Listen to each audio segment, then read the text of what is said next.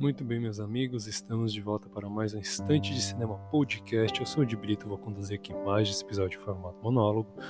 O episódio de hoje é uma, uma listinha aí de filmes, livros e até mesmo tem até um jogo ali de videogame para PlayStation 2 sobre máfia italiana, né, nos Estados Unidos ali, filmes sobre gangster, filme policial ali, aquelas coisas daquela época dos anos 30, anos 40 e tal, né? Então aí vai ter uma listinha ali com algum, alguns conteúdos diferenciados e diversos, né? Para que você possa aí estar tá conferindo se você preferir um filme, se você preferir um livro, se mesmo você preferir um jogo, né? Vai ter aqui, vou estar tá aqui comentando brevemente. Então se liga aí o episódio de hoje, que é filmes sobre gangsters e filmes sobre policiais naquele período dos anos 30 nos Estados Unidos, beleza? De, a temática do episódio de hoje é essa. Espero que vocês gostem. Vamos junto em mais essa viagem virtual. Obrigado pela companhia desde já. Lembre de procurar o Estante de Cinema nas redes sociais, arroba Estante de Cinema no Twitter, Twitter Instagram, Filmou e Letterboxd. Acessem o blog para matérias exclusivas e especiais. Recentemente publiquei uma crítica sobre o filme Blue Velvet. Confiram lá no blog, tá? Não deixam de ler. Tá uma crítica bem completinha, bem escrita. Vocês vão adorar a, vocês vão adorar a leitura, né? Para quem já conhece o filme, para quem ainda não conhece, recomendo fortemente assistirem, né? Dirigido ali por David Lynch. Um filme maravilhoso, então assistam e depois venham conferir a minha crítica, beleza?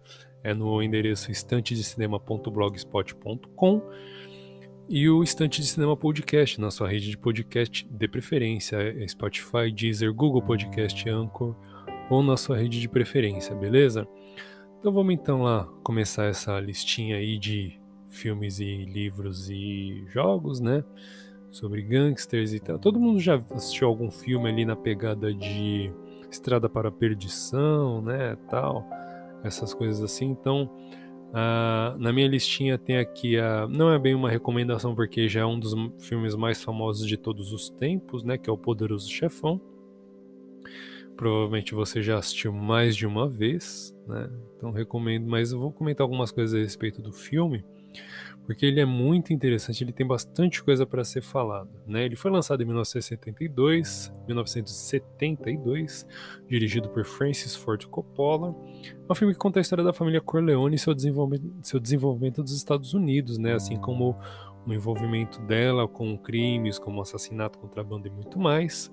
No ano de 65 veio aí O Poderoso Chefão Parte 2 e o terceiro filme só veio ser lançado em março de 1991, quando a produtora de Coppola estava à beira da falência, né? Ainda sobre o filme, gostaria de falar um pouquinho sobre o elenco, né? O ator Richard Castellano, que interpretou Peter Clemenza, ele era sobrinho de um mafioso italiano da família Gambino, né? Ele era sobrinho de um mafioso de verdade, né? O, Peter, o Richard que interpretou um mafioso no filme, ele era sobrinho de um mafioso de verdade. E o Lenny Montana, o Luca Brasi, ele também foi mafioso de verdade, né? Antes de sua carreira como ator, trabalhou como guarda-costas para membros da família Colombo, por exemplo, né? Lá na década de 60, até que ele foi preso e largou essa vida. Ele também participou de algumas lutas de wrestling, né? A tal da luta livre aí que a gente conheceu hoje, personagens como The Rock, John Cena e tal. Lenny Montana foi lá na década de 50 um desses daí. Tem também o, o Abe Vigoda, né, o sinistro Salvatore Tessio, foi alvo de muitos enganos de revistas, né, que reportavam sua morte de uma maneira completamente aleatória, né. Inclusive numa delas ele saiu, ele fez uma fotografia sentado, né, num caixão lendo uma dessas revistas, né, que reportavam a sua reportavam erroneamente a sua morte, né. Inclusive uma extensão de navegador foi criada, acho que no Firefox, se não estiver enganado, e todos os dias ela avisava se o, se o Abe estava realmente vivo, né? Até que em 2016 ele veio realmente falecer nos seus 94 anos de idade. O Poderoso Chefão ele é, um, é um filme baseado no livro homônimo escrito por Mário Puzo, publicado em 1969. O livro foi best-seller por mais de 60 semanas consecutivas e teve várias sequências, inclusive até atualmente, né, muito recentemente, como É, em 2004 foi lançado The Godfather Returns e em 2012 foi publicado uma prequel, que é, uma, é um filme que antecede ali alguns eventos, contando a história de Sony e Tom Hagen enquanto quando jovens, né? E na, no mesmo tempo que Vito faz a sua escalada para se tornar o dom da cidade de Nova York. É, o, a sequência de The Godfather, a verdadeira sequência de The Godfather é um livro chamado O Siciliano, publicado em 1984, que também recebeu uma adaptação para os cinemas três anos mais tarde, em 1987, tendo Christopher Lambert no papel principal. Então, se você procura aí um filme ou um livro base, né, nessa temática, né, tem, recomendo aí, então O Siciliano, né, o livro é de 84 e o filme de 87, beleza? Então tem aí mais um filme, mais um livro sobre gangsters e são sequências ali. O, o filme nem tanto, né? Ele teve que ter umas é, algumas sofreu algumas censuras de alguns nomes, porque no livro Michael Corleone é, é figura, é um dos protagonistas, né? E no filme essa, esse personagem precisou ser alterado para não ter conflito com a trilogia, né, O Poderoso Chefão, com o que viria a ser a trilogia O Poderoso Chefão, que 87 e o terceiro ainda não tinha sido lançado. Para quem tá afim de um videogame bom e relacionado ao Poderoso Chefão, tem o título de dois, tem, tem o título The Godfather, lançado em 2006 para o PlayStation 2, que adapta a história do filme, de modo que o jogador se encaixa na família Corleone como um soldado e vai subindo de ranking conforme avança nas missões, né? É, o, o, o jogo ele é interessante porque ele, ele conta a, a história do filme de um outro ponto de vista, mais ou menos como ocorre com um, um, RPG do Senhor dos Anéis para o PlayStation 2 também. Né? Não sei se vocês vão lembrar da cena em que o Michael atira no Soloso e no chefe de polícia, né, que deu um soco na cara dele um pouco antes lá no naquele evento do hospital, né, quando o Dom Vito tinha sido baleado. E aí o Michael sai do banheiro já com um revólver. Ele tinha chegado nesse, nesse restaurante para jantar com o Soloso e o chefe de polícia desarmado. E aí ele vai até o banheiro, pega a arma instalada na, naquela caixa né, que ficava em cima ali da, do vaso. E aí ele pega aquela arma que estava instalada ali e sai e chega atirando. Então no, no, no jogo essa, essa, essa cena acontece, por exemplo, e aí você é o personagem que coloca a arma para o Michael lá no banheiro, entendeu? E aí no, logo em seguida vocês, fa vocês fazem a fuga. Você é o motorista e precisa levar o Michael para viajar de navio e ir para Sicília, né? Então, tipo, o jogo ele conta a mesma história do filme, só que de um ponto de vista de um personagem completamente inédito, né? fazendo ali algumas, algumas tarefas que ocorrem no filme, mas a gente não sabe como aconteceram. Então esse personagem conta geralmente essas histórias e é muito interessante. Tem o conceito de gangues, como visto em GTA e The Warriors, né? Foi feito de uma maneira bastante semelhante no Poderoso Chefão também. Então as famílias rivais usam cada uma uma cor de roupa social. Por exemplo, os Barzini usam roupa social verde, os Cuneo usam vermelho, os Strati usam azul e os Tataglia usam bege. Né? Então, tipo, você identifica facilmente os membros de outras famílias, né, das famílias rivais, a partir da roupa, como acontece muito, por exemplo, em GTA, né, muito interessante. O jogo ele tem um mapa aberto, né, ele é um open world ali, e tem várias missões para você fazer de uma maneira não sequencial, né? Então você não é obrigado a fazer as determina a seguir com o jogo como acontece, por exemplo, em Máfia, né? O jogo Máfia de PC, que até recebeu um porte para PlayStation 2, mas não ficou muito bom. Né, o Máfia, por exemplo, ele não é um jogo de mapa aberto, ele é um jogo mais linear, né? A história se desenrola sozinha ali e você que é o responsável por fazer tudo, mas você não escolhe a hora que você vai para casa, a hora que você vai num posto de gasolina e tal. Então, o Poderoso Chefão não, ele já tem um esquema diferente, então você faz as missões, tem missões principais, tem missões secundárias, você escolhe qual caminho que você vai seguir ali, né? Muito interessante. Então, tem o, o jogo, inclusive, teve vozes, né, dos próprios atores. O Marlon Brando ainda estava vivo, né, quando fez as vozes do Dom Vito para o jogo, e o James Caan também, que foi interpretou o Sonic Corleone, né. Já o Alpatino não topou o projeto, por isso que o Michael ficou bastante diferente no, no jogo, assim, quando você vê, ele não tem ele não tem é, semelhança nenhuma com o Alpatino, né? O Alpatino, por, por, pelo por o Alpatino não ter topado o projeto, o Michael no jogo ficou com uma cara e uma voz um pouco diferente ali.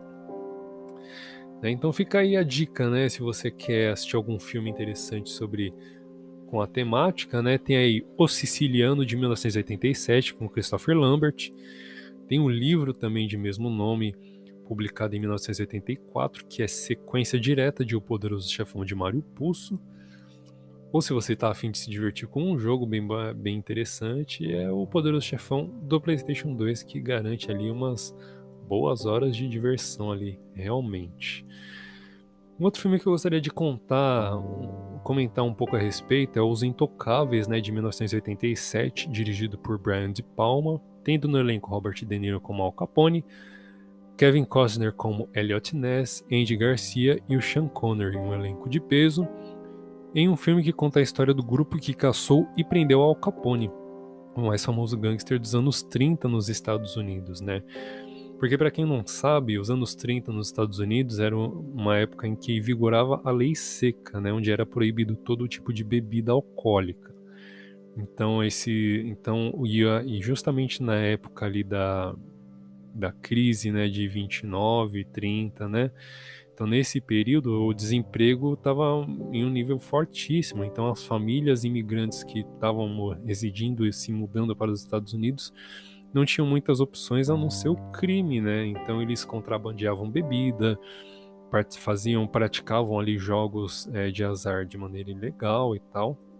Tudo ali por volta de Chicago, principalmente, né? Em Nova York acontecia, outras cidades também, mas geralmente Chicago, né? Então, geralmente nessa nesse período, muitas histórias a respeito de assassinatos, assaltos a banco, né?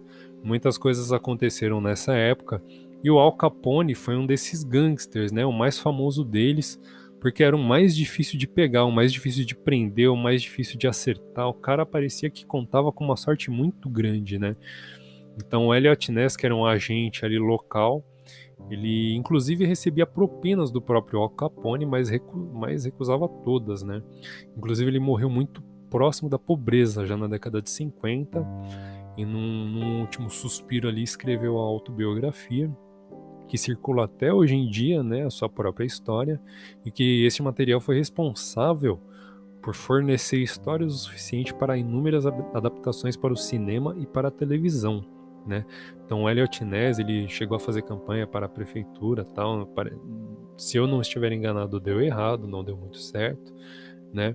Ele recebia as propinas do Al Capone, rejeitava, recusava todas, morreu muito pobre, mas conseguiu escrever sua biografia e contar a sua história para que, inclusive, o, o filme mencionado aqui, Os Intocáveis, fosse adaptado para os cinemas, né? Um baita filme, um filme muito interessante, um filme muito bacana é um filme mais policial do que sobre os gangsters, né? Mas conta ali a história de como conseguiram prender Al Capone, né? Porque ele era responsável por inúmeros crimes, mas foi por causa do, da sonegação de impostos é que ele foi para cadeia, né? Então era realmente difícil de pegar o cara.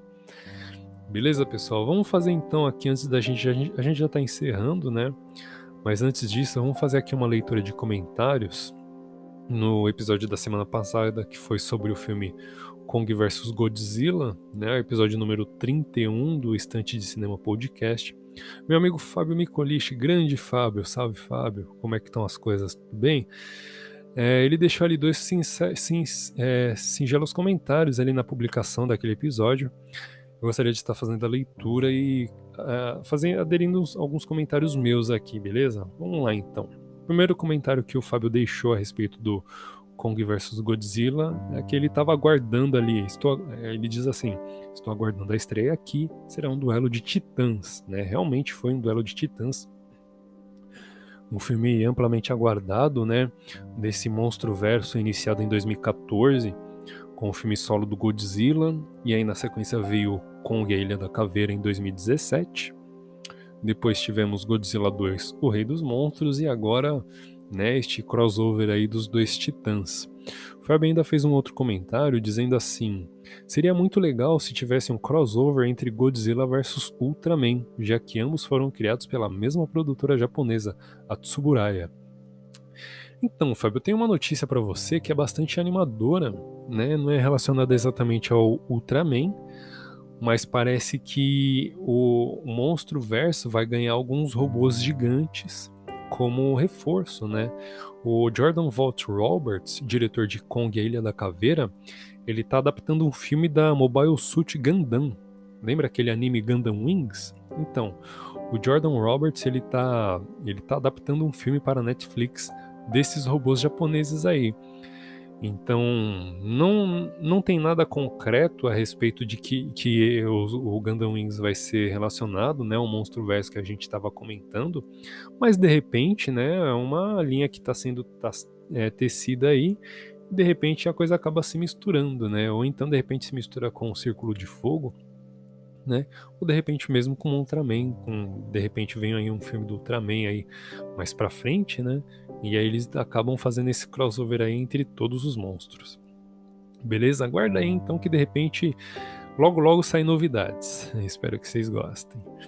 Bom, é isso, meus amigos. Espero que vocês tenham gostado do episódio de hoje. É... Se quiser ter o seu comentário lido no próximo episódio, que é o episódio da semana que vem, deixa um comentário nesta na publicação deste episódio que é sobre filmes de gangster, né? Filmes de máfia ali e tal alguns filmes, de, alguns filmes e livros e jogos sobre gangsters e máfia italiana nos Estados Unidos, né?